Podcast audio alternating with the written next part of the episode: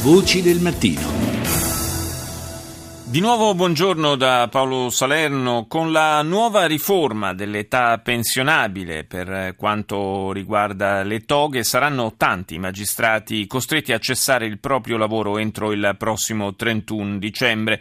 Un provvedimento che cambierà il volto della magistratura, possiamo ben dirlo, riguardando solo quest'anno 500 tra capi degli uffici giudiziari e loro vice. Fra loro c'è anche Melita Cavallo, presidente del Tribunale per i minori di Roma tra i maggiori esperti in materia di adozioni. La ascoltiamo al microfono di Rita Pedizzi.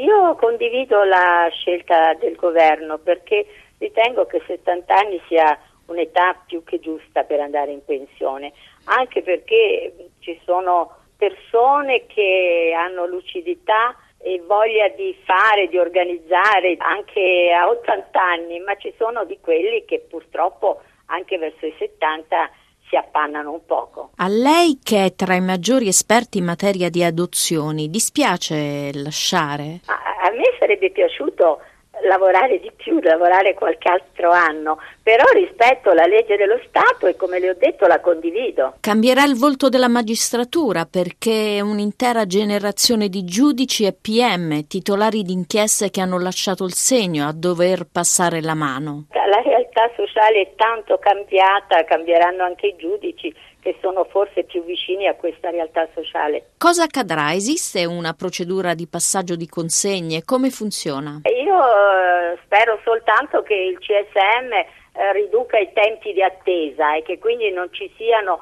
facenti funzioni che durano molto tempo. Ecco, l'importante è ridurre i tempi del cambiamento, quindi fare in modo che i tempi si riducano. Il cambiamento della società c'è stato, no? c'è un cambiamento molto forte nella società, quindi è giusto che anche chi decide su queste realtà sia una persona che vive in questa realtà, perché purtroppo quando tu hai 70 più anni eh, diciamo eh, non sei immerso nella realtà sociale come un quarantenne o un sessantenne. E se dovesse passare il testimone, a chi lo passerebbe?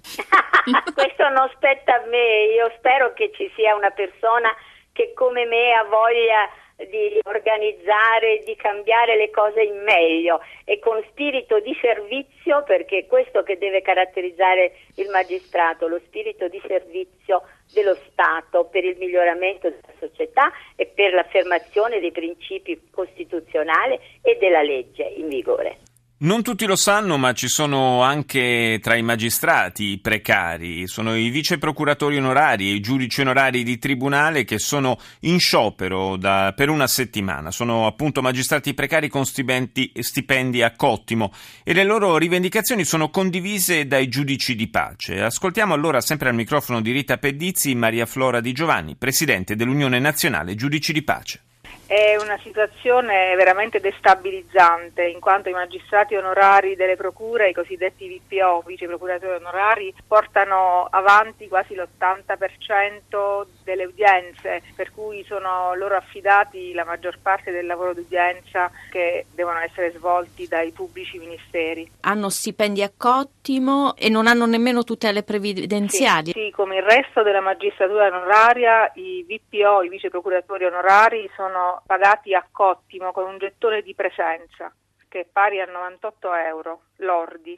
per ogni udienza e tenga presente che le udienze non hanno orario, a volte si protraggono fino a pomeriggio inoltrato, sia davanti ai giudici di pace sia davanti ai tribunali. Col fatto che molti magistrati andranno in pensione, cosa accade? Dipende un po' dai singoli tribunali. Questo problema riguarda particolarmente i giudici di pace eh, che hanno dei magistrati anziani all'interno, sono circa 400 e che dovrebbero lasciare una scopertura. In realtà questa scopertura non eh, si evidenzia molto perché i giudici di pace che sono tuttora in funzione sono già in numero sufficiente per eh, mandare avanti il contenzioso. Per quanto riguarda GOT e VPO di solito sono colleghi, sono avvocati giovani o comunque che, sanno, che hanno al massimo un'età di 60 anni, diciamo che non sono oggetto di questo provvedimento. Riguarda, ripeto, solamente circa 400 giudici di pace che sono in funzione. Voi come Unione Nazionale Giudici di Pace eh, avete avviato alla Commissione europea sì. una procedura di infrazione nei confronti sì. dell'Italia, perché? Perché noi di onorario eh, attualmente abbiamo solo il nome, in realtà siamo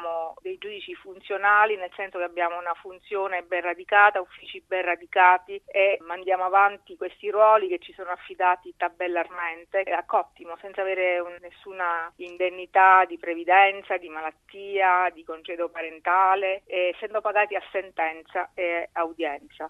Quindi avete gli stessi problemi dei magistrati onorari eh, di Assolutamente tribunale? sì, perché la maggior parte di noi tra l'altro proviene già da ruoli onorari. Io personalmente, quelli del secondo concorso, che siamo tutti nella maggior parte avvocati che hanno già ricoperto funzioni onorarie, io personalmente ho fatto già dieci anni in procura quando ho vinto il concorso da giudice di pace, sono 24 anni che lavoro per lo Stato senza avere avuto un giorno di versamento previdenziale. Siamo circa 5.000 tra GOT, giudici di pace e VPO e per quanto riguarda gli affari civili mandiamo avanti in Italia quasi l'85% con esattezza degli affari iscritti a zero lire, anzi adesso la riforma che stanno facendo è assolutamente punitiva perché ci vorrebbe addirittura abbassare queste indennità da fame. Non si sanno queste cose perché poi i magistrati non possono neanche scioperare e quando scioperiamo è proprio perché siamo alla disperazione, siamo nell'età più delicata dove praticamente ci rottamano perché si rendono conto che cosa hanno combinato tenendoci per tanti anni senza darci niente